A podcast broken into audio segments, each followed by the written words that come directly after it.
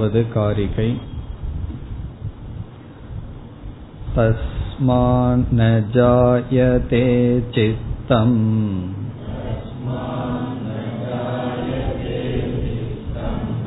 चित्तदृश्यं न जायते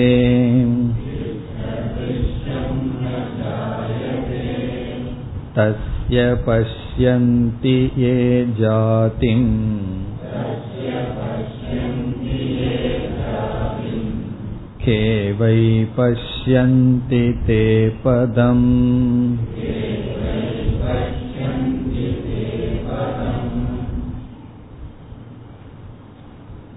இந்த காரிகையில் க்ஷணிக விஞ்ஞானவாதமும் ஹீனயான மதமும் நீக்கப்படுகின்றது கௌடபாதர் அதற்கான காரணங்களை கூறவில்லை. நாம் அதை பார்க்க வேண்டும்.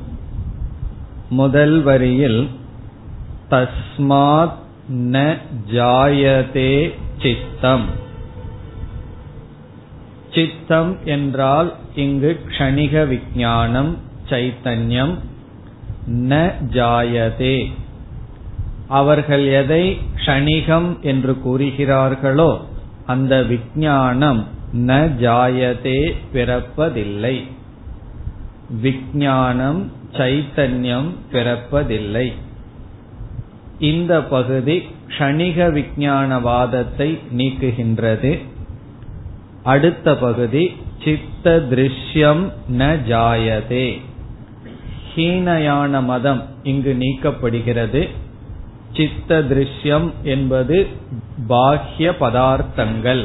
வெளியே தெரிகின்ற பொருள்களும் ந ஜாயதே. உண்மையில் தோன்றவில்லை. பிறகு வெளியே பொருள்கள் தெரிகிறதே என்றால் நம்முடைய பதில் தெரிகின்றது அனுபவிக்கின்றோம் ஆனால் உண்மையில் இல்லை. அதைத்தான் மித்யா என்று கூறுகின்றோம். இந்த இடத்தில் சென்ற வகுப்பில் நாம் கணிக விஞ்ஞானவாதத்தை பார்த்தோம். அவர்கள் நம்முடைய மனதில் தோன்றி தோன்றி மறைகின்ற விருத்தியை எண்ணத்தை சைத்தன்யம் மெய்ப்பொருள் என்று நினைத்து விட்டார்கள். ஆகவே அந்த அறிவை அவர்கள் கணிகம் என்று கூறுகிறார்கள். இரண்டாவதாக அந்யோன்ய விலக்ஷணம் என்று கூறுகிறார்கள். ஒரு அறிவு இனியொரு அறிவு வேறுபட்டது என்று கூறுகிறார்கள். அதே சமயத்தில் அந்யோன்ய சாதிருஷ்யம் ஒன்றை போல் இனியொன்று என்று கூறுகிறார்கள். இதெல்லாம் பௌத்த மதத்தை சார்ந்த க்ஷணிக விஞ்ஞானவாதிகளுடைய கருத்து. சைத்தன்யம் உண்மை பொருள் கணிகம் அந்யோன்ய விலக்ஷணம் அந்யோன்ய சாதிருஷ்யம். இதற்கு நம்முடைய பதில் என்ன? நீ ஒன்றை க்ஷணிகம் என்று சொல்ல வேண்டும் என்றால் ஒன்றுக்கு ஒன்று வேறுபட்டது என்று சொல்ல வேண்டும் என்றாலும் ஒன்றை போல் இனியொன்று இருக்கிறது என்று சொல்ல வேண்டும் என்றாலும் இதற்கு அப்பாற்பட்டு நித்தியமாக ஒருவன் இருந்தாக வேண்டும். நாம் அந்த நித்தியமாக இருக்கின்ற தத்துவத்தை தான் நித்திய சைத்தன்யம். அதுவே சைத்தன்யம் சித் சொரூபம் ஆத்மா அல்லது பிரம்ம என்று சொல்கின்றோம். ஆகவே நம்முடைய பதில் பிரத்யபிஜானம் நடைபெறாது.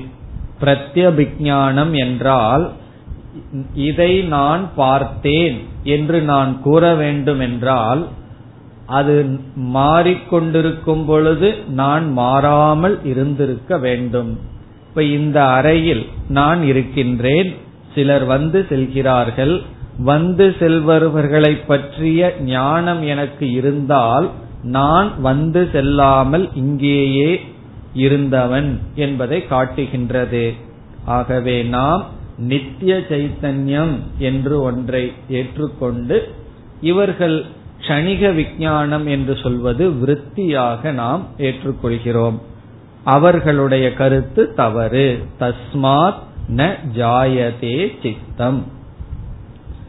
பிறகு அவர்களுடைய மொழியிலேயே பதில் கூற வேண்டும் என்றால் ஷணிக விஞ்ஞானவாதி என்ன சொல்கின்றான்? சித்தத்தினுடைய ஸ்பந்தனம் சித்தமேதான் பாக்கிய பதார்த்தங்களாக தெரிகிறது. வெளியே உள்ள பதார்த்தங்கள் சைத்தன்யத்தின் மீது ஏற்றுவிக்கப்பட்டுள்ளது. வெளியே பதார்த்தங்கள் இல்லை என்று அவன் கூறுகிறான். கனவில் விதவிதமான பொருள்களை பார்க்கின்றோம். அவைகளெல்லாம் விருத்தியில் ஏற்றி வைக்கப்பட்டுள்ளது விதவித பொருள்கள் இல்லை என்று கூறுவதைப் போல் கூறுகின்றான். நாம் என்ன சொல்கின்றோம்? அவன் கூறுகின்ற இதே தர்க்கத்தை எடுத்துக்கொண்டு உன்னுடைய சைத்தன்யம் விஞ்ஞானமானது பிறந்தது இறக்கிறது பிறக்கிறது இறக்கிறது என்று தெரிகிறது. உண்மையில் விருத்தியினுடைய பிறப்பு இறப்பு விஞ்ஞானத்தில் ஏற்றி வைக்கப்படுகிறது என்று பதில் கூறுகின்றோம். அதாவது அவன் என்ன சொல்கின்றான்? வெளியே உள்ள பதார்த்தங்கள் சைத்தன்யத்தில் ஏற்றி வைக்கப்பட்டு ஏதோ சைத்தன்யம் இவைகளை பார்ப்பது போல் தெரிகிறது என்று சொல்கின்றான். அதே போல்தான் விருத்தியில் வருகின்ற பிறப்பு இறப்பை நீ சைத்தன்யத்தில் ஏற்றி வைத்து சைத்தன்யம் பிறக்கிறது இறக்கிறது என்று சொல்கின்றாய் என்று பதில் சொல்கின்றோம். உண்மையில் எதற்கு ஜென்ம மரணம் என்றால் மனதில் இருக்கின்ற எண்ணங்களுக்கு சைத்தன்யத்திற்கு ஜென்மமும் மரணமும் இல்லை. இது நம்முடைய சித்தாந்தம். இனி நாம் இரண்டாவது வரிக்கு வர வேண்டும். சென்ற வகுப்பில் முதல் வரியை பார்த்து முடித்திருந்தோம். இரண்டாவது வரியில் தஸ்ய பஷ்யந்தி ஏ ஜாதி ஏ என்றால் எவர்கள்? எந்த விஞ்ஞானவாதிகள்? எந்த கணிக விஞ்ஞானவாதிகள்? ஏ எவர்கள்? தஸ்ய முதல் சொல். தஸ்ய என்றால் அதனுடைய.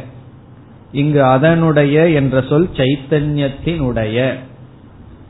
அதனுடைய சைத்தன்யத்தினுடைய ஜாதிம் பஷ்யந்தி. ஜாதி என்றால் பிறப்பு. பிறப்பை பார்க்கிறார்களோ?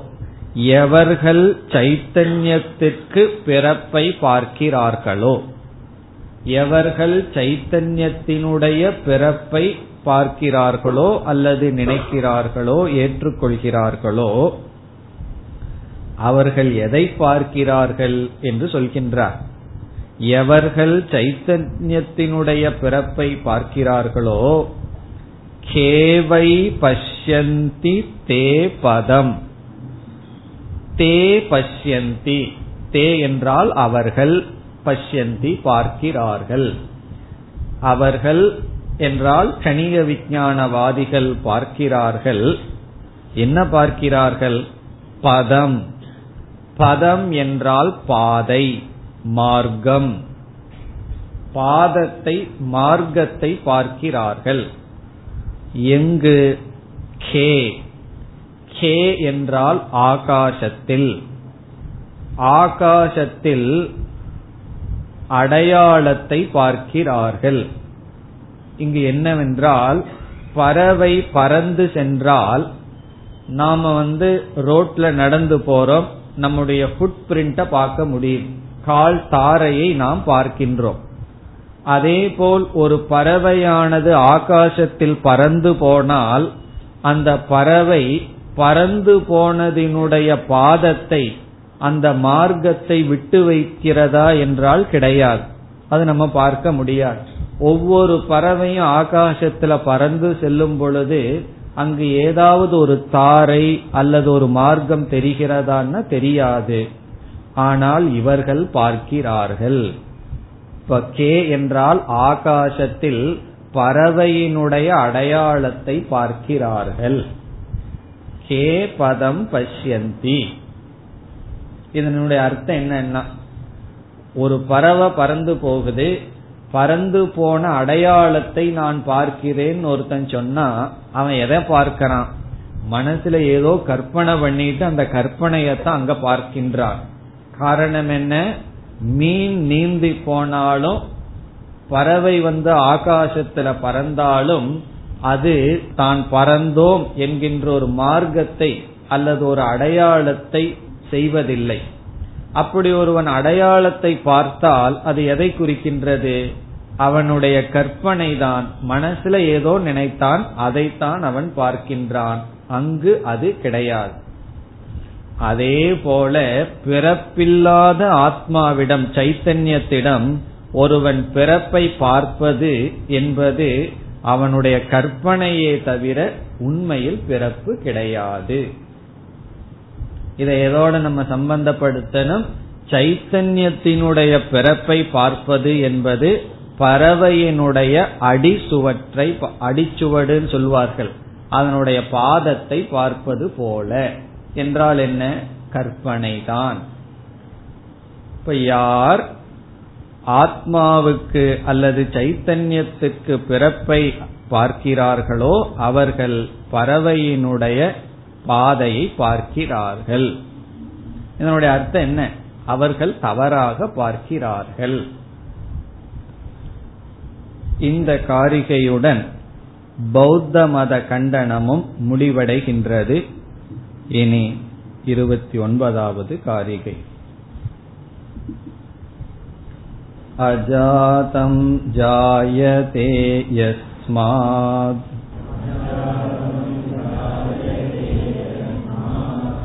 अजातिः प्रकृतिस्ततः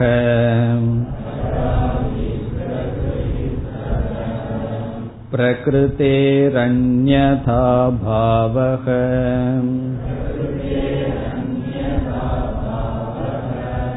न कथञ्चित् भविष्यति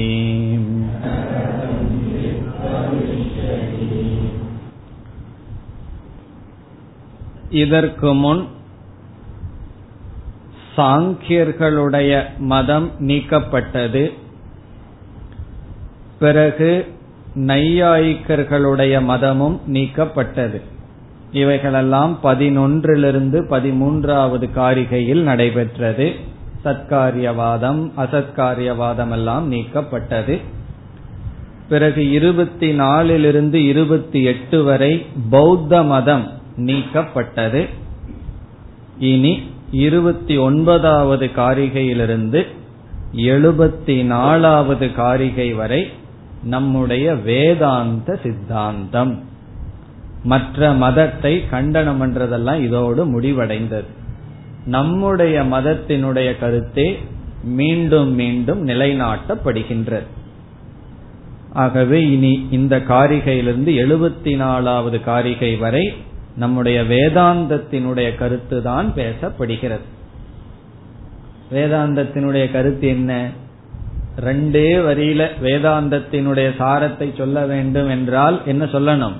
பிரம்ம சத்தியம் ஜெகன் மித்யா. இதுதான் வேதாந்தம்.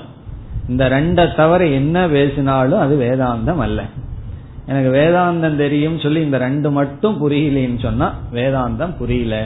இந்த ரெண்டு மட்டும் புரிஞ்சிருது வேற ஒண்ணுமே புரியலையேன்னா வேதாந்தம் புரிஞ்சாது ஏன்னா இந்த பௌத்த மதம் புரியலையே சாங்கிய மதம் புரியலையே சத்காரிய வாரம் அசத்காரிய வாரம் புரியலையே. என்ன சில பேர் வந்து சொல்கிறார்கள். ஒரே காரியம் காரணம் சத்து அசத்து ஒரே குழப்பமா இருக்கு. பேசாம வேதாந்தம் சொல்லிட்டு இருக்கிற வரைக்கும் கிளாஸ் நல்லா இருந்தது. பரமத கண்டனம்னு போனீங்க புரியலையேன்னா. நல்லது. காரணம் என்ன? அது புரிஞ்சாலும் கடைசியில தப்புன்னு புரிஞ்சுக்க போறோம்.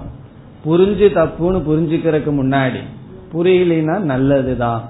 புரிய வேண்டித்தது என்னன்னா பிரம்ம சத்தியம் ஜெகன் மித்யா. இதுதான் நம்ம புரிந்து கொள்ள வேண்டும். என்னதான் ஒரு முறை நமக்கு சொன்னாலும் நம்ம ஆகம பிரகரணத்தை படிக்கும் போதே எல்லாம் படிச்சாச்சு இனி அடுத்த பிரகரணம் எதுக்குன்னு சந்தேகம் வரும். வைதத்திய பிரகரணம் படிக்கும் போதுதான் ஆமாமா இது கொஞ்சம் தேவைதான்னு தோணும். ரெண்டாவது சாப்டர் முடிஞ்சோடனே எல்லாமே முடிஞ்சாச்சே மூணாவது சாப்டர் எதுக்குங்கிற சந்தேகம் வரும். அதே போல மூணாவது சாப்டர்ல அமணி பாவத்தோட எல்லாம் முடிஞ்சதே இது எதுக்கு ஆரம்பிக்கணும்னு தோணும். ஒவ்வொன்னும் ஆரம்பிக்கும் போதுதான் அதனுடைய பலன் நமக்கு தெரியும்.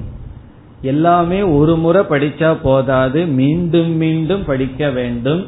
ஆகவே இனிமேல் கௌடபாதர் என்ன செய்ய போறார்? ஏற்கனவே நம்ம பார்த்த கருத்துக்களை மீண்டும் மீண்டும் சொல்ல போகின்றார். திரும்ப திரும்ப சொல்ல போகின்றார். காரணம் என்னன்னு சொன்னா மனோதத்துவ நிபுணர்கள் எல்லாம் ஒன்னு சொல்லுவார்கள். லேர்னிங் ரீலேர்னிங் ரீடிங் ரீ சொல்லுவார்கள்.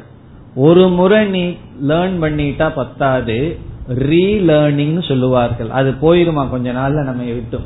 மறுபடியும் ஒருக்கா நீ லேர்ன் பண்ணணும். ஒரு முறை படிச்சா பத்தாது மறுபடியும் ஒருக்கா நீ திரும்ப திரும்ப படிக்கணும்னு சொல்லுவார்கள். காரணம் நம்முடைய புத்திக்கு அபியாசம் தேவைப்படுகிறது. எப்படி உடலுக்கு அபியாசம் தேவை அல்லவா? யோகாசனம் ஒரு நாள் பண்ணா போதாது. தொடர்ந்து உடலுக்கு அபியாசம் போல புத்திக்கு அபியாசம் தேவை. ஆகவே சிரவண மனநத்திலேயே ஒரு பகுதியாக மீண்டும் மீண்டும் நம்ம பார்த்த கருத்து வர இந்த பீடிகையெல்லாம் நான் போடுறதுக்கு காரணம் என்ன தெரியுமோ? கௌடபாதர் வந்து ஏற்கனவே இரண்டாவது அத்தியாயத்துல சொன்ன சில காரிகைகளை அப்படியே இங்க குறிப்பிட போறார். அதே ஸ்லோகங்கள் எல்லாம் திரும்ப திரும்ப வரப்போகுது. மீண்டும் சொப்பனம் மித்யா மீண்டும் ஜாகிரத் மித்யா மீண்டும் அஜாதி. இதத்தான் விதவிதமான கோணங்களில் பார்க்க போகின்றோம். அப்ப வந்து நமக்கு ஒரு எண்ணம் வரக்கூடாது. இதெல்லாம் பார்த்தாச்சே. அரைச்ச மாவை எதுக்கு அரைக்கணும் அப்படிங்கிற எண்ணம் வரக்கூடாது. உண்மையிலேயே மாவு அரைக்கவில்லை. அரைச்ச மாதிரி நம்ம கற்பனை பண்ணிட்டு இருந்திருக்கோம். கொஞ்சம் அரைக்கணும். மீண்டும் மீண்டும் சொல்ல போகின்றார். விதவிதமான உதாரணங்கள். அலாத சாந்தின்னு ஒரு உதாரணம் சொல்ல போறார். அப்படி விதவிதமான உதாரணங்களில் வேதாந்த சித்தாந்தம் வரும். இதுவும் பூர்வபக்ஷ சித்தாந்தமாகத்தான் வரப்போகுது. நம்ம ஒரு பூர்வ பட்சத்தை போட்டுக்குவோம். இந்த பூர்வ பட்சம் எல்லாம் வேறொரு மதத்தை சார்ந்தவர்கள் அல்ல நமக்குள்ளேயே அல்லது மற்ற மதத்தை சார்ந்தவர்களுடைய பூர்வ பட்சமும் இருக்கும் ஆனால் இந்த இதற்கு முன் காரிகையுடன் மற்ற மதத்தை குறிப்பாக எடுத்துக்கொண்டு நிஷேதம் செய்வது முடிவடைந்தது. அதனால இனி பயந்துக்க வேண்டாம். பௌத்த மதம் சாங்கியன் எல்லாம் வந்துருவான்னு சொல்லி. அவங்களையெல்லாம் நம்ம வென்று வந்து விட்டோம். கடைசியில் இப்ப யாரோட சண்டை போட போறோம்? நம்மோட தான் எல்லா பகைவர்களும் போயாச்சு. கடைசியில நம்ம புத்தியே நம்ம மனசே பகைவனா வந்து நிக்கும் வேதாந்தத்துல கடைசியா யாரோட போராடி வெல்லணும்னா நம்மோட தான் போராடி வெல்லணும். ஆகவே இனி நம்முடைய கருத்து தான் வர இருக்கின்றது. இந்த இருபத்தி ஒன்பதாவது காரிகையில் நம்முடைய சித்தாந்தம் சொல்லப்படுகின்றது சித்தாந்தம்னா நம்முடைய முடிவு பேசப்படுகின்றது. க்ஷணிக விஞ்ஞானம் உண்மை இல்லை என்றால் என்ன விஞ்ஞானம் உண்மை? நித்திய விஞ்ஞானம் தான் உண்மை. அதை சொல்கின்றார். இந்த காரிகையில் நித்திய விஞ்ஞானம் தான் சத்தியம். விஞ்ஞானம் நித்தியம். சைத்தன்யமானது கணிகம் அல்ல அழியாதது பிறவாதது. அந்த சித்தாந்தத்தை சொல்கின்றார். காரிகைக்குள் சென்றால் அஜாதம் ஜாயதே யஸ்மாத். யஸ்மாத் யாது காரணத்தினால் எதனால்? அஜாதம் ஜாயதே. அஜாதம் என்றால் பெறப்பற்ற சைத்தன்யம். அஜாதம்ங்கிற சொல்லுக்கு பெறப்பற்ற சைத்தன்யம். ஜாயதே. இது அப்படியே மொழிபெயர்த்தால் பிறக்கிறது. யாது காரணத்தினால் பிறப்பற்ற சைத்தன்யம் பிறக்கிறது. இத கேக்கிறதுக்கு நல்லா இருக்கா? யாது காரணத்தினால் பிறப்பற்ற சைத்தன்யம் பிறக்கிறதோ? அதனாலதான் ஒரு முக்கியமான வார்த்தை இங்க சேர்த்திக்கணும். பூர்வ பக்ஷியினுடைய மதப்படி வாதிபிகி வாதிகளினுடைய கருத்துப்படி. அதாவது வாதிபிகி ஜாயமானத்வேன கல்பியதே. வாதிபிகி நமக்கு வாதம் செய்பவர்களால் ஜாயமானத்துவேன கல்பியது. பிறந்ததாக கற்பிக்கப்பட்டுள்ளது. இப்ப யாது காரணத்தினால் பிறக்காத சைத்தன்யம் தவறுதலாக பிறந்ததாக கருதப்படுகிறதோ. இப்ப ஜாயத்தேங்கிற இடத்துல பிறக்கிறதுங்கிறதுக்கு பதுவாக பிறந்ததாக கருதப்பட்டு வருகிறதோ அப்படி டிரான்ஸ்லேட் பண்ணணும். ஜாயதே ஈக்குவல் டு பிறந்ததாக கருதப்படுகிறதோ. எவர்களால் ஒரு கேள்வி கேட்டா மூடைகி மூடர்களால் பிறந்ததாக கருதப்பட்டு வருகிறதோ. அப்ப இதனுடைய டிரான்ஸ்லேஷன் என்ன? யாது காரணத்தினால் பிறப்பற்ற சைத்தன்யம் பிறக்கின்றதாக கருதப்பட்டு வந்துள்ளதோ. இதிலிருந்து ஆசிரியர் நமக்கு என்ன சொல்லிட்டார்? சைத்தன்யம் பிறக்கவில்லை. காரணம் என்ன? பிறப்பற்ற சைத்தன்யம் பிறந்ததாக ஆனதுன்னு சொல்லல. பிறந்ததாக கருதப்பட்டதோ பிறந்ததாக எண்ணப்பட்டதோ அதனால் சைத்தன்யத்திற்கு பிறப்பில்லை என்பது சொரூபம். அது இரண்டாவது வரியில் சொல்றார். அஜாதிகி பிரகிருதிகி ததக இப்ப ததகங்கிற வார்த்தை எடுத்துக்கோ. ததக என்றால் தஸ்மாத். ஆதலினால் தேர்போர் ததகனா அதனால். ஆதலினால்.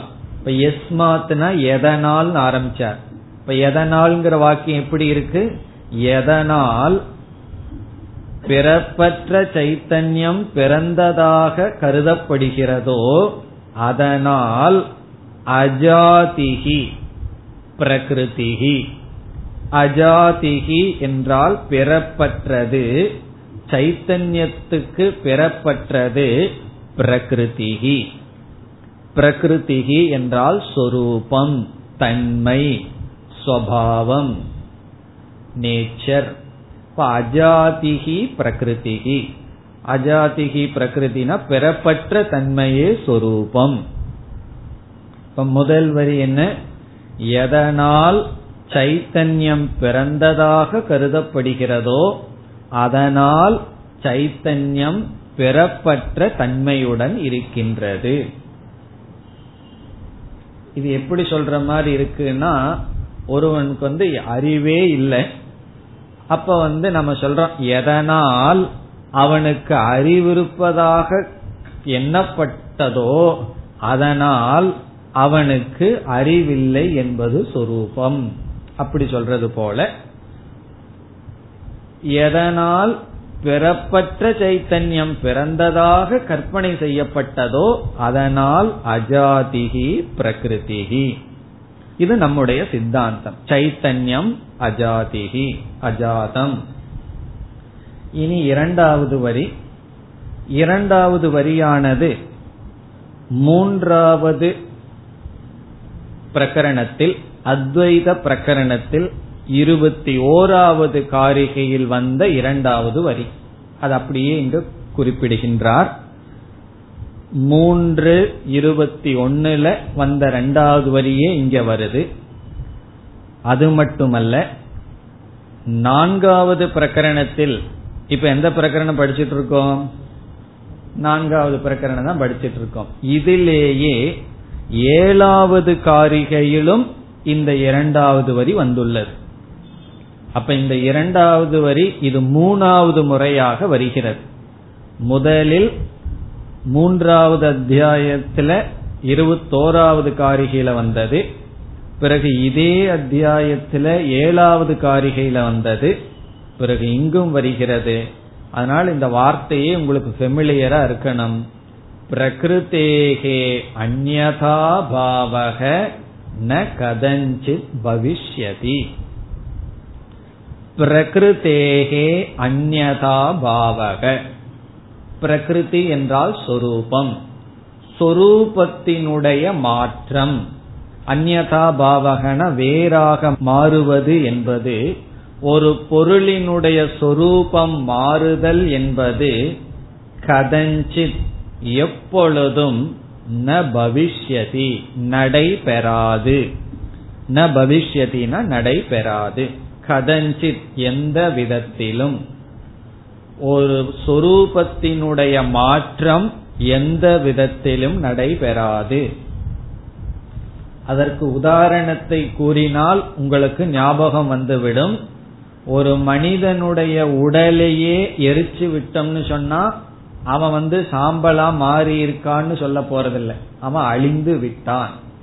அவனுக்கு முடி நரைச்சிருக்கு இந்த மாதிரி மாறி இருக்கான்னு சொன்னா மனிதன் மாறவில்லை அவனுடைய சில குணங்கள் தான் மாறி இருக்கின்றது. அப்ப மனித தன்மை என்பது முழுமையாக மாறி மிருகமாகவோ வேற தன்மையாகவோ மாற முடியாது. ஒன்னா நாசம் அதனுடைய சொரூபம் நாசம் அடையலாம் அல்லது அதுக்கு சில மாற்றங்கள் வரலாம். சொரூபம் ஒன்று இனி ஒன்றாக மாறாது. இப்படி ரெண்டு இடத்திலையும் நம்ம விசாரம் செய்துள்ளோம். இந்த வரி ரொம்ப முக்கியம்ங்கிறதுனால கௌடபாதரே தன்னுடைய வரிய மூன்றாவது முறையாக இங்கு குறிப்பிடுகின்றார். ஒரு பொருளினுடைய சொரூபம் மாறாது. அதே போல சில பேர்த்தினுடைய சுவாவமும் மாறாது. அவ்வளவு சுலபமா மாற்ற முடியாது. பகவானால துரியோதனுடைய குணத்தை மாற்ற முடிஞ்சுதான்னா மாற்ற முடியவில்லை. அப்படி ஒருவருடைய பிரகிருதிங்கிறது மாற்ற முடியாது. அதனாலதான் ஞானிகள் விஷயத்திலையும் கூட ஒவ்வொருத்தருக்கும் ஒவ்வொரு கேரக்டர் இருக்கும். சில பிரகிருதி சில சுவாவம் எல்லாம் மாறிடும். இப்ப சிலருக்கு கொஞ்சம் ஆக்டிவா இருக்கலாம்னு ஆசை இருக்கும். சிலருக்கு ரொம்ப பேசிவா இருக்கலாம்னு ஆசை இருக்கும். அப்படி ஒவ்வொருவருடைய குணம் மைண்டுக்கு ஒவ்வொரு விதமான பிரகிருதி இருக்கும். சாஸ்திரம் என்ன சொல்லுதுன்னு சொன்னா அதர்மமான குணத்தை தான் மாத்தணுமே தவிர அவரவர்களுக்கு என்னென்ன சுவாவம் இருக்கோ பிரகிருதி இருக்கோ அது தர்மத்திற்கு உட்பட்டு இருந்தா மாற்ற முயற்சி செய்யக்கூடாது. அவரவர்கள் அவரவர்களுடைய சுவாவப்படிதான் இருக்கணும். நம்ம போய் இனியொருத்தருடைய கேரக்டரை மாத்த முயற்சி செய்யக்கூடாது. அது அதர்மமா இருந்தா மாற்ற முயற்சி செய்யலாம். அவரவர்கள் அவரவர்களுடைய நேச்சர் படி இருக்கணும். அதனாலதான் சில ஞானிகள் குகையில் இருப்பார்கள். இப்ப சங்கரர் போன்ற ஞானிகள் எல்லாம் ஊரெல்லாம் அலைந்தார்கள் நூல்கள் எல்லாம் எழுதினார்கள். அது அவர்களுடைய சுவாவம் அப்படி ஒவ்வொரு மனிதருக்கும் அவரவர்களுக்குன்னு ஒரு நேச்சர் இருக்கும். அதை நம்ம அழிக்க முயற்சி செய்யக்கூடாது மாற்ற முயற்சி செய்யக்கூடாது. அவரவர்கள் அவரவர்களுடைய சுவாவத்துல தான் இருக்கணும். இது என்னன்னா மாற்றத்துக்கு உட்பட்ட மனசே இந்த நிலைன்னு சொன்னா மாறாத சொரூபத்தினுடைய நிலை என்ன சொல்றது? அப்படி இது கொஞ்ச நாள்ல வாசனையினால உருவாக்கப்பட்ட மனதனுடைய நிலையே மாற்ற முடியாதுன்னு சொன்னார் பிறகு சைத்தன்யத்தினுடைய நிலை என்ன சொல்வது? பிரகிருதி வந்து பிரகிருத்தினா சொரூபம் எந்த விதத்திலும் இனி ஒன்றாக மாறாது. இத சிந்திச்சோம்னா தான் இந்த வரியினுடைய வெயிட் நமக்கு தெரியும். காரணம் என்னன்னு சொன்னா சைத்தன்யத்தினுடைய சொரூபம் வந்து பெறப்பட்டதுன்னு சொன்னா என்னைக்குமே பெறப்பட்டதா தான் இருக்கும். கொஞ்ச நாள் பிறக்காம இருந்தது திடீர்னு பிறந்தது பிறகு மீண்டும் பிறக்காம இருந்ததுன்னெல்லாம் சொல்ல முடியாது. ஒரு கால் பிறக்கிறது இறக்கிறதுன்னா அது என்னைக்கும் பிறந்து இறந்துட்டு தான் இருக்கும்.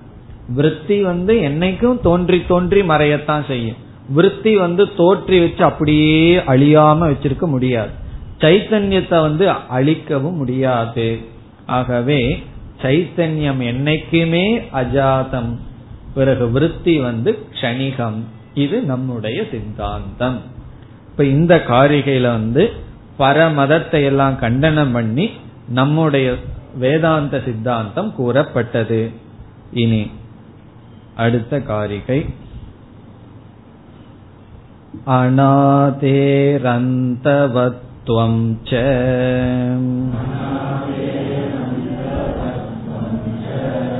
संसारस्य न सेत्स्यति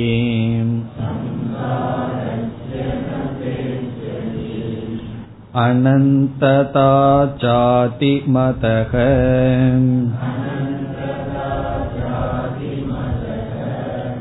मोक्षस्य न भविष्यति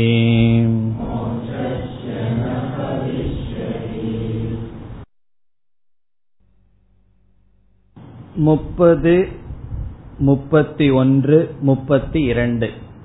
இந்த மூன்று காரிகைகளில் முப்பதிலிருந்து முப்பத்தி இரண்டு வரை இதில் பந்த மோக்ஷம் மித்யா என்று கூறப்படுகின்றது.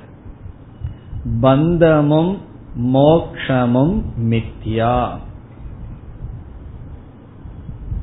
எழுபத்தி நாலாவது காரிகை வரை நம்முடைய வேதாந்த சித்தாந்தம் தான் பார்த்துட்டோம். பிரம்ம சத்தியம் ஜெகன் மித்யாங்கிற கருத்து தான் அதுல இடையில இடையில சின்ன சின்ன டாபிக் வர இருக்கின்றது. அதில் இந்த காரிகைகளில் மூன்று காரிகைகளில் பந்தமும் மித்யா மோக்ஷமும் மித்யா. கேக்குறதுக்கு பயமா இல்லையே? மித்தியா மோக்ஷத்துக்காக நாங்க எதுக்கு கிளாஸுக்கு வரணும்னா? மித்தியா பந்தத்துக்காக வந்துதான் ஆகணும். இப்ப மித்தியா பந்தத்தை நீக்கிற மோக்ஷம் சத்தியமா மித்தியாவா ஒரு பெரிய கேள்வி. வேதாந்தத்தில் இது சாதாரண கேள்வி அல்ல. பல விதமா விசாரம் பண்ற ஒரு கருத்து இது. மோக்ஷங்கிறது சத்தியமா மித்தியாவா இதற்கு பொதுவா மித்தியான்னு சொல்றதுதான் பதில். சில இடங்கள்ல மோக்ஷங்கிறதுக்கு லட்சணமே பிரம்மன்னு சொல்லுவார்கள். மோக்ஷங்கிறது பிரம்மங்கிறது லட்சணமா இருந்தா சத்தியம்னு பதில் சொல்லுவோம். ஆனா பொதுவா அப்படி சொல்வதில்லை. அப்படி ஒரு பட்சமும் இருக்கு. மோக்ஷம் இஸ் ஈக்வல் டு பிரம்மன். இப்ப மோக்ஷ பிராப்தி என்றால் பிரம்ம பிராப்தி. அப்ப அது சத்தியமான சத்தியம்னு சொல்லிவிடுவோம். ஆனா அது ரேரா அப்படி சொல்றது. பொதுவா மோக்ஷத்தையும் நம்ம மித்தியானதான் சொல்லுவோம். காரணம் என்ன? பந்தமும் மித்தியா மோக்ஷமும் மித்தியா. அதை இந்த காரிகைகளில் கௌடபாதர் நிலைநாட்டுகிறார். இப்ப இந்த காரிகைக்குள்ள செல்லணும்னு சொன்னா கொஞ்சம் விசாரம் பண்ணி தான் இந்த காரிகைக்குள் செல்ல முடியும். என்ன இதுல பூர்வபக்ஷி சித்தாந்தம் எல்லாம் படிப்படியா போய் பிறகு கடைசி கேள்விக்கு இங்க பதில் இருக்கு. இது வந்து ஒரு விதமா பூர்வபக்ஷியை நம்ம கார்னர் பண்ணி கடைசியா இங்கு பதில் சொல்கின்றார். ஆகவே இந்த காரிகைக்குள்ள லேண்ட் ஆகணும்னா கொஞ்சம் நம்ம டிராவல் பண்ணி ஆகணும். பூர்வ பக்ஷி என்ன சொல்கின்றான்? பந்தமும் சத்தியம் மோக்ஷமும் சத்தியம். இது பூர்வ பக்ஷியினுடைய கருத்து. இது யாரோ பூர்வ பக்ஷியா இருக்கலாம். ஏன்னா நம்மளே இப்படி பூர்வ பக்ஷியா இருக்கலாம். பந்தம் வந்து சத்தியமா மித்தியாவான்னா? ஒருவருக்கு தலை வலிக்குது தலைவலிங்கிறது சத்தியமா மித்தியாவான்னா? இந்த வேதாந்தம் படிச்ச டாக்டர் கிட்ட போனா சில கஷ்டம் இருக்கு. என்ன சொல்லுவாங்க தெரியுமோ? எல்லாமே மித்தியா தானே தலைவலி மித்தியா போன்றுவார். அப்படி தலைவலி மித்தியான்னு சொன்னா அதுக்கு ட்ரீட்மெண்ட் வேண்டாம் அது பொய் தானே அனுபவிக்கிற உண்மையில இல்ல. அப்படி சொல்ல முடியுமான்னா? யாரும் சொல்ல முடியாது. ஏன்னா அனுபவிக்கிற நேரடியா அனுபவிச்சுட்டு இருக்கிறது எப்படி மித்தியான்னு சொல்வது. பிறகு மோக்ஷங்கிறது நான் அனுபவிக்கணும் அது எனக்கு வர வேண்டும். ஆகவே பலர் நாம் உட்பட என்ன நினைப்போம்? பந்தமும் சத்தியம் மோக்ஷமும் சத்தியம். ஆரம்பத்துல சத்தியமா தெரியுது. ஆனா அதுவே பரமார்த்தம். பரமார்த்தம் சொன்னா அதுதான் மேலான உண்மைன்னு நினைப்போம். பிறகு கடைசியில நம்ம என்ன முடிவுக்கு வரணும்? பந்தமும் மித்தியா மோக்ஷமும் மித்தியா இப்ப இந்த காரிகை எந்த இடத்துல இருக்குன்னு சொன்னா பந்தமும் சத்தியம் மோக்ஷமும் சத்தியம்னு யாருக்கு கொள்கை இருக்கிறதோ அப்படி கொள்கை இருப்பவர்களுக்கு இரண்டு தோஷம் வரும்னு இங்கு சொல்லப்படுகிறது. இதுதான் காரிகையினுடைய சாரம். யார் பந்தமும் மோக்ஷமும் சத்தியம் என்று நினைக்கிறார்களோ அப்படி நினைப்பவர்களுக்கு அப்படிப்பட்ட கருத்தை கொண்டவர்களுக்கு இப்படிப்பட்ட தோஷம் ஏற்படும். இப்படிப்பட்ட தோஷம் வரக்கூடாதுங்கிறதுக்காக நீ என்ன செய்யணும்? பந்தத்தையும் மோக்ஷத்தையும் மித்தியானதான் ஏற்றுக்கொள்ள வேண்டும். அது என்ன தோஷம்னு பார்த்துருவோம். என்ன தோஷத்தை இங்க சொல்றார் என்றால் இப்ப எதுக்கு தோஷம்? எல்லாம் அதை பிடிச்சிருக்கணும். எதற்கு இங்கு தோஷம் சொல்றார்? என்றால் யார் பந்தமும் மோக்ஷமும் சத்தியம் என்று நினைக்கிறார்களோ அப்படி நினைப்பவர்களுக்கு அப்படிப்பட்ட மதத்துக்கு இந்த ஒரு குறை வந்துவிடும். என்ன குறை? இரண்டு குறை. முதல் குறை சம்சார அணிவிருத்தி. சம்சாரம் நீங்காது என்ற தோஷம். சம்சார அநிவிருத்திகி நிவிருத்தினா போறது. அநிவிருத்தின்னு சொன்னா போகாது. சம்சாரம் போகாதுங்கிற குறை வந்துடும் எப்பொழுது ஒரு சம்சாரம் போகாதுங்கிற குறை பந்தத்தை சத்தியம்னு நினைத்தால். அதே ஈஸி தான். பந்தத்தை சத்தியம்னு நினைச்சிட்டா அப்புறம் எப்படி அது பந்தம் போகும்? அதுவே சத்தியமாச்சு. சத்தியம்ங்கிறது போகாதது தானே. பிறகு மோக்ஷத்தையும் நித்தியம்னு நினைச்சிட்டோம்னா மோக்ஷத்தில் என்ன வரும்னு சொன்னா சம்சாரம் வந்து போகாதுங்கிற தோஷம் வந்துடும் இரண்டாவது தோஷம் மோக்ஷம் சென்று விடும் என்ற தோஷம் வந்துடும் மோக்ஷ நிவிருத்தி பிரசங்கக. சம்சார அணுவிருத்தின்னு ஒரு தோஷம் மோக்ஷ நிவிருத்திங்கிறது இனி ஒரு தோஷமா வந்துடும் மோக்ஷ நிவிருத்தி பிரசங்கக இரண்டாவது தோஷம். மோக்ஷ நிவிருத்தின்னா என்ன? மோக்ஷத்தை நிவிருத்தின்னு அர்த்தம் சொல்லல. மோக்ஷத்துக்கு நிவிருத்தி ஆயிரும். அதனுடைய அர்த்தம் என்ன? மோட்சம் போயிரும் அர்த்தம். முதல் தோஷம் வந்து சம்சாரம் போகாதுங்கிற தோஷம். சம்சார அனிவிருத்தி எது போகணுமோ அது போகாது.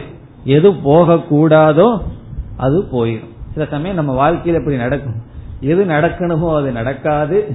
எது நடக்க கூடாதோ அது நடக்கும். அந்த தோஷம் வந்து விடும். அதுதான் இந்த காரிகையில சொல்ற. எப்பொழுதுனா சம்சாரத்தையும் மோக்ஷத்தையும் சத்தியம் என்று சொன்னால் சம்சாரம் உன்னை விட்டு போகாது என்ற நிலையும் மோக்ஷமானது உன்னை விட்டு சென்றுவிடும் என்ற நிலையும் வந்துவிடும். இந்த தோஷத்தை தவிர்க்கணும்னு சொன்னா அதாவது என்ன அப்ப இந்த தோஷத்தை தவிர்க்கணும்னா என்ன ஆகணும்? சம்சாரம் போகணும் மோக்ஷம் போக கூடாது இப்படி ஒரு நிலை வரணும்னா நீ மோக்ஷத்தையும் சம்சாரத்தையும் மித்தியா என்றுதான் ஏற்றுக்கொள்ள வேண்டும். இனி நம்ம ஒரு ஆர்குமெண்ட பார்ப்போம். எப்படி என்றால் பூர்வ பக்ஷியிடம் ஒரு கேள்வியை கேட்கிறோம். பந்தமும் மோக்ஷமும் சத்தியம்னு நீ சொல்ற அல்லவா இந்த ரெண்ட நீ சொல்ற பந்தம் ஒன்னு இருக்கு மோக்ஷம் ஒன்னு இருக்கு ரெண்டையும் நீ சத்தியம் சொல்ற. நம்ம என்ன சொல்றோம்? இந்த இரண்டுக்கு முதலில் உன்னால் கிரமம் சொல்லி ஆக வேண்டும். நம்ம சொல்றோம் நீ வந்து கிரமம் சொல்லி ஆக வேண்டும். எது முதல் எது இரண்டாவதுன்னு சொல்லி ஆக வேண்டும் அப்படின்னு நம்ம சொல்றோம். ஞாபகம் இருக்கா இப்படி ஒரு ஆர்குமெண்ட் கிரமம் பேசி ஆகணும். நீ கிரமம் சொல்லலினா ஒரு உதாரணம் சொன்ன அது ஞாபகம் இருக்கோ? மாட்டினுடைய கொம்பு போல. காரிய காரணத்தை பற்றி நீ பேசணும்னு சொன்னா இது முன் இது பின்னு கிரமம் சொல்லி ஆகணும். கிரமம் சொல்லலன்னு சொன்னா மாட்டுக்கு ரெண்டு கொம்பு சேர்ந்து வந்தது போல காரிய காரண சம்பந்தமே இருக்காதுன்னு நம்ம சொன்னோம். இப்ப அதே போல ஒரு ஆர்குமெண்ட் ஆரம்பிக்கிறோம். இதுல படிப்படியா பார்க்க போறோம். இப்ப முதல் படி வந்து சம்சாரத்துக்கும் மோக்ஷத்துக்கும் கிரமம் சொல்லி ஆக வேண்டும். அப்படின்னு சித்தாந்தியான நம்ம சொல்றோம். அந்த கிரமமும் எப்படி சொல்லி ஆகணும்? நீங்களே சொல்லிடணும் எது முதல் எது பின்னாடின்னு சொல்லி ஆகணும். கிரமம் தானே எந்த கிரமம் வேணாலும் சொல்லுவேன்னு சொல்லக்கூடாது. முதல்ல மோட்சம் பிறகு சம்சாரம் சொல்ல முடியாது. இப்ப முதல்ல என்ன சொல்லி ஆகணும்?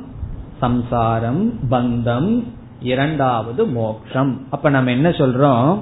நீ வந்து கிரமத்திலையும் சம்சாரம் பூர்வம் மோக்ஷம் பஷாத் மோக்ஷம் பின்னாடி வந்தது சம்சாரம் முன்னாடி இருந்ததுன்னு சொல்லி ஆக வேண்டும். யாரிடம் யார் சொல்றா? சித்தாந்தியான நாம் பூர்வபக்ஷியிடம் சொல்றோம். ஏன்னா அவன் எப்படிப்பட்ட கொள்கையுடன் இருக்கின்றான்? பந்தமும் மோக்ஷமும் சத்தியம்ங்கிற கொள்கையுடன் இருக்கின்றான். நம்ம இதே விதமான ஒரு ஆர்குமெண்ட் எப்ப பார்த்தோம் சொன்னா காரிய காரணம் சத்தியம்னு நினைச்சிட்டு இருக்கிறவங்க கிட்ட இப்படி ஒரு ஆர்குமெண்ட் பண்ணோம். அதே போலதான் இங்கேயும் செய்யறோம். நீ மோட்சமும் பந்தமும் சத்தியம்னு சொன்னா கிரமம் சொல்லி ஆகணும். நான் கிரமம் சொல்லலையே ரெண்டும் சேர்ந்து இருந்ததுன்னு சொன்னா சேர்ந்து இருக்க முடியுமா? ஒரே ஒரு மனிதனிடம் பந்தமும் மோட்சமும் சேர்ந்து இருக்கார் இருளும் வெளிச்சமும் போல. இதே அறையில இதே நேரத்துல ஒன்னா வெளிச்சம் இருக்கணும் அல்லது இருள் இருக்கணும். சேர்ந்து இருக்க முடியாது. அப்போ பந்தமும் மோட்சத்துக்கும் கிரமம் சொல்லி ஆக வேண்டும். இத சொன்ன உடனே அவன் என்ன சொல்லி ஆகணும்? இப்ப பூர்வ பக்ஷி எந்த நிலைக்கு கொண்டு வந்துட்டோம்? சரி நான் கிரமம் சொல்கிறேன். என்ன கிரமம் சொல்றான் அவன்? முதல்ல பந்தம் இருந்தது. ரெண்டாவது மோக்ஷம். அது நம்முடைய அனுபவம். நான் முதல்ல பந்தப்பட்டவனா இருந்தேன். பிறகு சாஸ்திரம் எல்லாம் படிச்சு ஞானத்தை எல்லாம் அடைஞ்சு மோட்சத்தை அடைந்து விட்டேன். சிஷ்யன் வந்து குரு கிட்ட வரும்போது எப்படி வர்றான்? முக்தனா வர்றானா? பத்தனா வர்றானா? முக்தனா இருந்தா எதுக்கு வரணும்? சம்சாரத்தோட தான் வருவான். பிறகு என்ன ஆவான்னா அவன் மோக்ஷத்துடன் செல்கின்றான். கண்ணீரோட வந்தா ஆனந்த கண்ணீரோட போறான். வர்றது ஒரு விதமான கண்ணீர் போறது இனி ஒரு விதமான கண்ணீர். இதுல இருந்து என்னன்னா முதல் பந்தம் இரண்டாவது மோக்ஷம். இனி ரெண்டாவது கேள்விய பூர்வபக்ஷி கிட்ட கேக்குறோம் இந்த சம்சாரம் இருக்கே இந்த சம்சாரம் சநிமித்தம் வா நிர்நிமித்தம் வா. இது கேள்வி. சம்சாரம் அல்லது பந்தம் சநிமித்தம் வா நிர்நிமித்தம் வா. சநிமித்தம்னு சொன்னா ஒரு காரணத்தை உட்பட்டு வந்துதா? நிர்நிமித்தம்னா எந்த காரணமும் இல்லாம திடீர்னு வந்திருக்காங்கிறது ஒரு கேள்வி. சம்சாரம் என்பது பந்தம் என்பது ஒரு நிமித்தமா வந்திருக்கா? அல்லது எந்த நிமித்தமும் இல்லாம வந்திருக்கா? எந்த காரணமும் இல்லாம திடீர்னு உற்பத்தி ஆயிருக்கா? இப்ப பக்கத்துல மாமரத்தை பாக்கிறோம் இது சநிமித்தம் வா நிர்நிமித்தம் வான்னு கேட்ட என்ன பதில் சொல்லுவோம்? இந்த மாமரம் வந்து ஒரு நிமித்தமா இருந்து வந்ததா இல்ல திடீர்னு உற்பத்தி ஆயிருக்கான்னா? என்ன பதில் நம்ம சொல்லுவோம்? விதைங்கிற நிமித்தத்துலதான் இந்த மாமரம் வந்துள்ளது. அப்போ ஒரு காரியம் ஒன்னு இருக்குன்னு சொன்னா ஒன்னு சத்தியம்னு சொன்னா ஒன்னு இருக்குன்னு சொன்னா அதற்கு ஒரு நிமித்தம் இருக்கணும். ஒரு கால் இந்த மாமரத்தை நான் என்ன சொல்றேன்? அது நிர்நிமித்தம்னு சொல்றேன். அது விதையெல்லாம் இல்ல அது திடீர்னு வந்திருக்குன்னு சொல்றேன். அப்படின்னு சொன்னா நீங்க என்ன சொல்வீர்கள் தெரியுமோ? நாளைக்கு வந்து பார்த்தா திடீர்னு இல்லாம போகலாம். அப்ப நான் என்ன சொல்லலாம்? இந்த ஹால்ல திடீர்னு ஒரு யானை வரலாம். காரணம் என்ன? ஒன்னு வருவதற்கு ஒரு நிமித்தம் அவசியமே இல்லை. அப்போ எல்லாமே எது வேணாலும் எப்ப வேணாலும் நடக்கலாங்கிற மாதிரி ஆயிரும். அப்படி நம்ம அனுபவத்தில் இருக்கான்னா கிடையாது. எது நடந்தாலும் அதற்கு ஒரு நிமித்தம் இருக்கின்றது. இப்ப நிர்நிமித்தம்னு சொன்னா ஜெகதாந்திய பிரசங்கன்னு சொல்லுவாங்க. எல்லாமே குருடாயிரும். எந்த விவஸ்தையும் இல்லாம போயிடும் ஆகவே என்ன சொல்லக்கூடாது? எந்த ஒன்றுக்கும் நிர்நிமித்தம்னு பதிலே சொல்லக்கூடாது. ஒண்ணுமே இல்லாம அது திடீர்னு நடந்ததுன்னு சொல்லக்கூடாது. எல்லாத்துக்கும் ஒரு நிமித்தம் இருக்கின்றது ஒரு காரணம் இருக்க வேண்டும். எந்த நிமித்தம் நிமித்தம்னு சொன்னா ஏதாவது ஒரு மூலம் இருக்கணும். அதிலிருந்து தான் இது வர முடியும். ஆகவே சம்சாரம் வந்து முதல்ல இருந்தது இந்த பந்தம் ஒரு நிமித்தத்துக்கு உட்பட்டதா நிர்நிமித்தமானு கேட்டா அவன் வந்து நிர்நிமித்தம்னு சொல்ல முடியாது. நிர்நிமித்தம் சொல்லிட்டான்னு வச்சுக்கோ எந்த நிமித்தம் இல்லாம திடீர்னு பந்தம் வந்ததுன்னு சொன்னா பிறகு நம்ம என்ன சொல்லுவோம்? ஒரு கால் உனக்கு திடீர்னு வந்த பந்தத்துக்கு திடீர்னு மோட்சம் வந்ததுன்னா அந்த மோட்சம் மீண்டும் போய் திடீர்னு பந்தம் வந்துடலாம் என்ன என்ன? எல்லாமே திடீர் திடீர்னு வர்றது.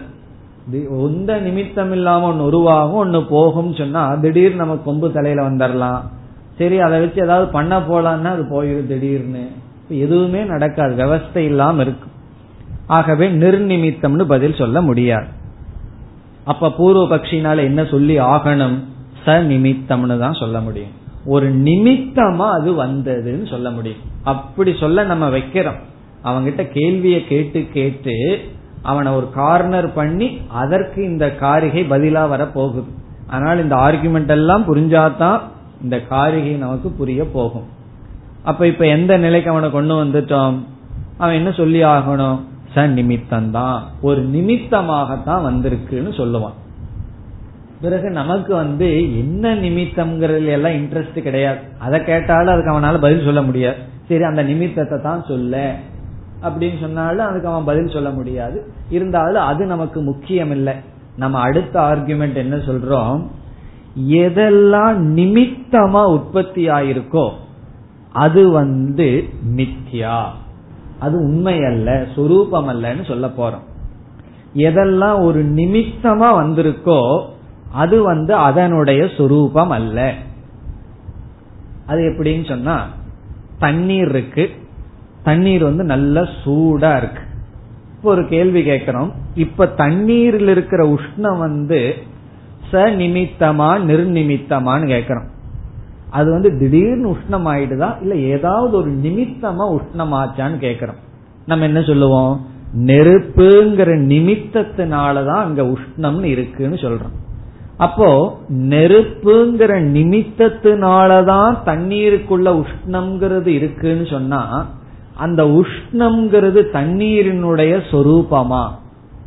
கண்ட கிடையாது. ஏன்னா அந்த நிமித்தம் போயிடுதுன்னு சொன்னா அந்த இடத்துல ஒரு நிமித்தமா எது வந்ததோ அந்த உஷ்ணமும் போயிடும் இப்ப எதற்காவது ஒரு நிமித்தத்தை நம்ம அறிமுகப்படுத்தினோம்னா நிமித்தம்னா ஒரு காரணம். அந்த காரணத்தை அறிமுகப்படுத்தினோம்னா காரணத்தை நீக்கிட்டோம்னா காரியம் போயிருமே. இப்ப நெருப்ப நீக்கிட்டோம்னா தண்ணீருக்குள்ள இருக்கிற உஷ்ணம் போயிருமே. ஆகவே அந்த உஷ்ணம் தண்ணீரில் இருக்கிற உஷ்ணம்ங்கிறது வந்து என்ன? அது வந்து அதனுடைய சொரூபம் அல்ல. அதனுடைய சுவாவம் அல்லது சொரூபம் அல்ல. அப்ப நம்ம என்ன சொல்றோம்? ஜீவங்கிட்ட இருக்கிற பந்தமானது ஜீவனை பிடிச்சிருக்கிற பந்தம் ஒரு நிமித்தமா வந்ததுன்னு நீ சொன்னால் நான் என்ன சொல்லுவேன்? அந்த நிமித்தத்தை நான் நீக்கிட்டேன்னா பந்தம் போயிருமே அப்ப பந்தம் எப்படி ஜீவனிடம் இருக்கின்ற சத்திய சொரூபம்னு சொல்ல முடியும். அந்த பந்தம் எப்படி சத்தியம்னு சொல்ல முடியும்? ஏன்னா அந்த நிமித்தம் தானே சத்தியம். இப்ப பந்தம்ங்கிறது காரியமாயிடுது நிமித்தம்ங்கிறது காரணமாயிருது ஏன்னா நீ நிர்நிமித்தம்னு சொல்ல முடியாது. நிமித்தம்னு சொல்லித்தான் ஆகணும் என்பது நம்முடைய வாதம். இப்ப வாதம் புரிகின்றதோ? நம்ம என்ன சொல்லிட்டோம்? நீ வந்து ஒரு நிமித்தத்தை சொல்லி ஆகணும்னு சொல்லிட்டு நீ நிமித்தம்னு ஒன்னு சொல்லிவிட்டால் பந்தம் வந்து என்ன ஆயிரும் பந்தம் வந்து மித்தியா ஆயிரும். காரணம் என்ன? அந்த நிமித்தம் இருக்கிற வரைக்கும் தான் பந்தம் இருக்கும். நான் எப்படியோ கஷ்டப்பட்டு நீ எதை நிமித்தம் சொல்றையோ அதை நான் நீக்கிட்டேன்னு சொன்னா பந்தம் வந்து சத்தியம் இல்லாமல் ஆகிவிடும். இப்படி நம்ம சொன்ன உடனே இந்த தோஷத்தை நீக்கிறதுக்கு பூர்வ பட்சிக்கு ஒரே ஒரு வழிதான் இருக்கு. அவனுக்கு என்ன வழின்னு சொன்னா பந்தம் அனாதி என்றுதான் அவன் சொல்லி ஆகணும். அனாதின்னு சொல்லிட்டு அதுக்கப்புறம் நம்ம நிமித்தத்தை சொல்ல வேண்டிய அவசியம் கிடையாது. ஆகவே பூர்வபக்ஷி என்ன சொல்றான்? பந்தம் அனாதி. இது பூர்வபக்ஷியினுடைய கடைசி மதம். அவனை பந்தத்தை அனாதின்னு சொல்ல வைக்கிறதுக்காக இப்படி கேட்டு சொல்ல வச்சிருக்கோம். காரணம் என்ன? பந்தத்தை நீ அனாதின்னு சொன்னாதான் நிமித்தம் சொல்ல வேண்டியது இல்லை உன்னை அனாதின்னு சொல்லிட்டா அதற்கு ஏங்கிற நிமித்தமே கிடையாது. அதனால யாராவது வந்து கோபம் வந்ததுன்னு வச்சுக்குவாங்களே உங்களுக்கு ஏன் கோபம் வந்ததுன்னு சொன்னா நிமித்தம் கேட்டார்கள்னா அனாதின்னு சொல்லிருங்க. பதில் சொல்ல வேண்டியதே கிடையாது. வேதாந்தம் படிச்சுட்டு அதுல ஒரு அது வேதாந்தம் படிச்சவங்களுக்கு தான் புரியும். வேதாந்தம் படிச்சவங்களுக்குள்ளேயே ரகலை வந்ததுனா தான் இதுதான் பதில். யாராவது நீ ஏன் இந்த மாதிரி பண்ணுன காரணம் சொல்லுன்னா அனாதி அப்படின்னு சொன்னீங்கன்னா காரணம் கேட்க கூடாதுன்னு அர்த்தம். அனாதின்னு சொல்லிட்டா காரணம் கேட்க கூடாது அது அப்படியே இருந்துட்டு இருக்கு. இப்ப நம்ம வந்து என்ன நிமித்தம்னு கேட்டா அவன் அனாதின்னு சொன்ன உடனே பேசாம இருந்துடுறான். ஆகவே பூர்வபக்ஷி இப்ப எந்த மதத்துக்கு வந்திருக்கா? பந்தம் அனாதி. பிறகு இவ்வளவு தூரம் அவனை கார்னர் பண்ணிட்டோம் அடுத்தது என்ன சொல்றான் பூர்வபக்ஷி? அனாதியான பந்தமானது நீங்கப்படுகிறது அது போயிரும்.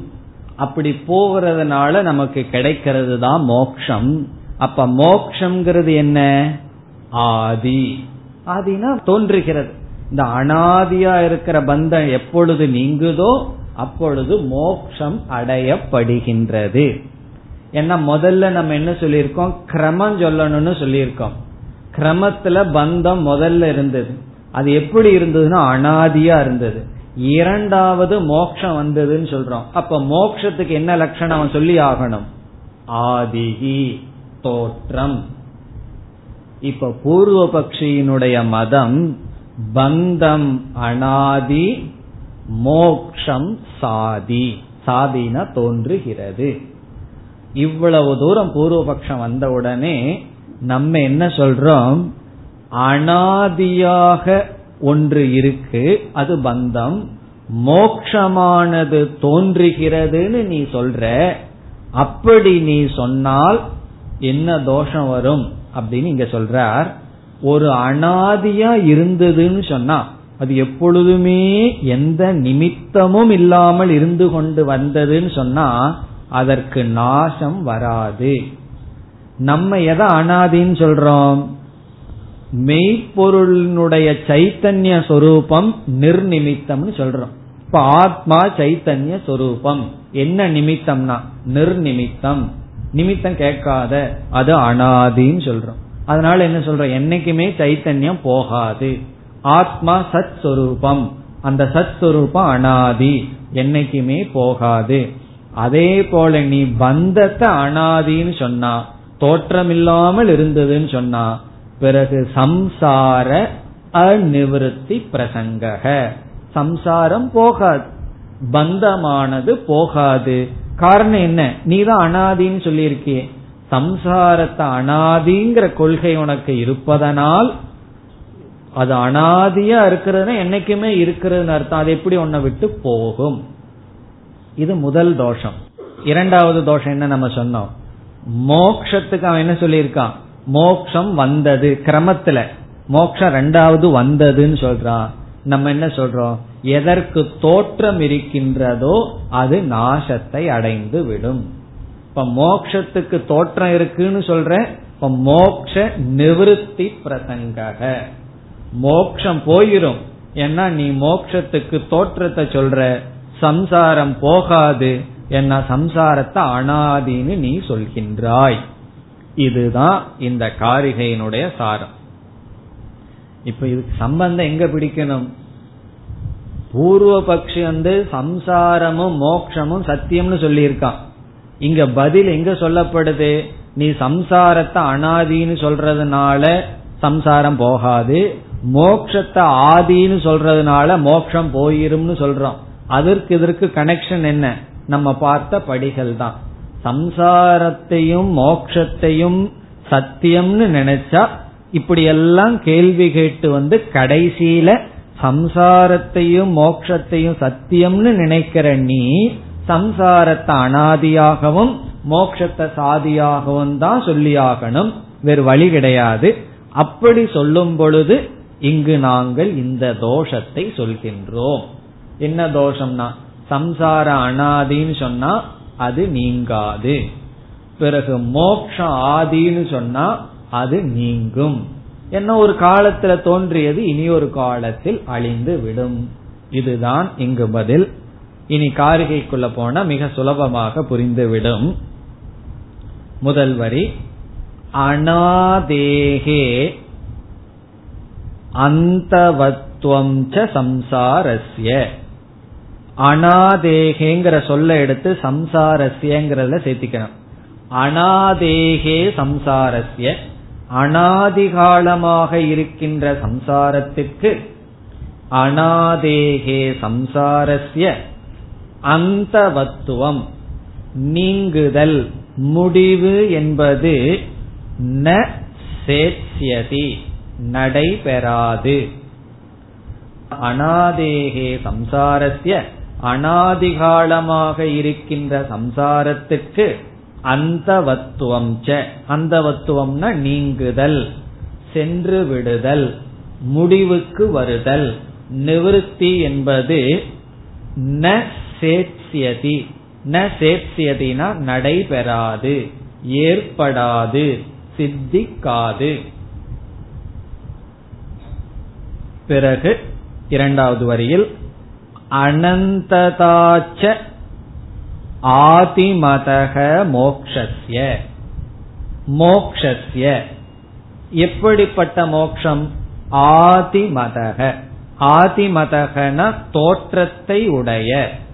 ஆதிமதகன தோற்றத்தை உடைய.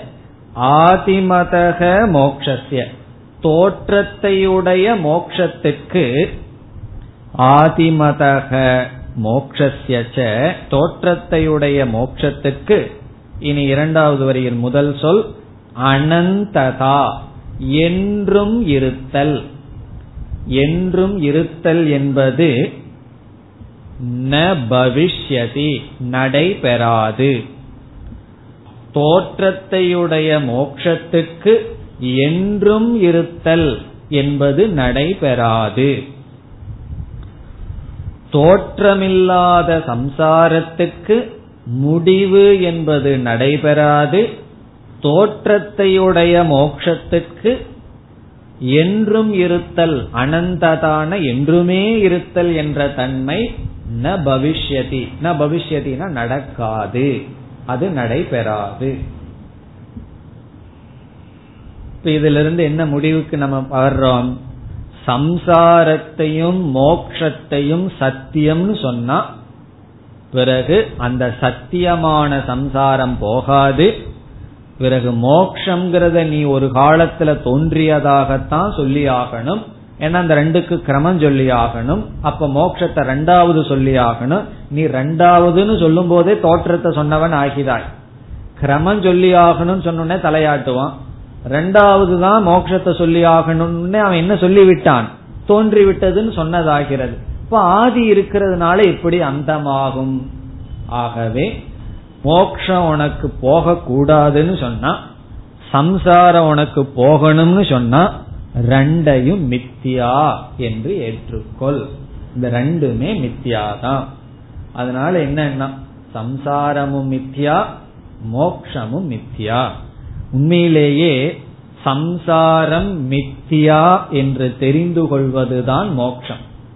சம்சாரம்ங்கிறது மித்தியா துயரம்ங்கிறது மித்தியா அது வந்து இருக்கு. எனக்கல்லன்னு தெரிஞ்சுக்கிறது தான் மோட்சம். இப்படி மித்தியாவை பற்றிய ஞானமும் மித்தியா தானே இந்த சம்சாரங்கிறது மித்தியா இது மித்தியான்னு நான் தெரிஞ்சிட்டேன். தெரிஞ்சிட்டதுனால எனக்கு வர்றது மோக்ஷம் ஆகவே இந்த ரெண்டுக்கும் சேம் ஆர்டர் ஆஃப் ரியாலிட்டின்னு சொல்றோம். சம்சாரத்துக்கு என்ன ரியாலிட்டியோ அதே ரியாலிட்டி தான் மோட்சத்துக்கு இருக்கு. காரணம் என்ன? இப்ப ஒருவன் வந்து தலைவலிக்கிற மாதிரி கற்பனை பண்ணிட்டு இருக்கான். தலைவலி அவனுக்கு வந்த மாதிரி தலைவலி வேண்டாம். தலையில ஒரு கொம்பு இருக்கிற மாதிரி கற்பனை பண்ணிட்டு இருக்கான். அவன் தலையில பெரிய இப்படி ஒரு மானுக்கு இருக்கிற மாதிரி கொம்பு இருக்கிற மாதிரி கற்பனை பண்ணிட்டு ஹால்ல இருந்து வெளியே வர சொன்னா இல்ல கொம்பு வந்து செவுத்துல இடிச்சுக்கும் நான் வரமாட்டேன். செவுத்த இடிங்கன்னு சொல்லிட்டு இருக்கான். வெளியே வாயான்னா வரமாட்டேன். ஏன்னா எனக்கு ரொம்ப கொம்பு பெருசா இருக்கு அப்படின்னு சொல்லிட்டு இருக்கான். அப்ப அவன் என்ன பண்றது? செவுத்து இடிக்க முடியாது அவனுக்காக. அப்ப அவனுக்கு புரிய வைக்கிறான். புரிய வச்சு இல்லப்பா அவன் தலையில அது இல்லைன்னு காட்டுறான். அப்ப அதை வந்து புரிஞ்சிடுது. அவன் சொல்லிட்டான் இப்ப கொம்பு போயிடுதுங்கிறான். மான் கொம்பெல்லாம் போயிடுதுங்கிறான். இப்ப மான் கொம்பு வந்தது எப்படின்னா வந்தது மித்தியான்னு சொன்னா போனது சத்தியமா? போனது மித்தியாதான். மான் கொம்பு எப்படி வந்ததோ அப்படித்தான் அது போயிருக்கும். மான் கொம்பு போனது மட்டும் சத்தியம்னு நான் சொல்றேன்னா அதை ஏன் சொல்லணும்? இப்ப நிஜமாலுமே உனக்கு மான் கொம்பு தலையில வந்திருந்து அதை நம்ம அறுத்திருந்தோம்னா அது சொல்லலாம். உண்மையா வந்தது நான் உண்மையா அறுத்து நீக்கி அவனை வெளியே வர வச்சேன்னு சொல்லலாம். வந்ததும் பொய் போனதும் பொய் பிறகு கடைசியில் என்னன்னா இந்த ரெண்டையும் பார்த்துட்டு இருக்கிற நான் தான் சைத்தன்யம் தான் உண்மை. அடுத்த வகுப்பில் தொடரலாம். ॐ पूर्णमधपूर्णमिधं पूर्णात्पूर्णमुदच्छते पूर्णस्य पूर्णमादाय पूर्णमेवावशिष्यते ॐ शान्ति शान्ति शान्तिः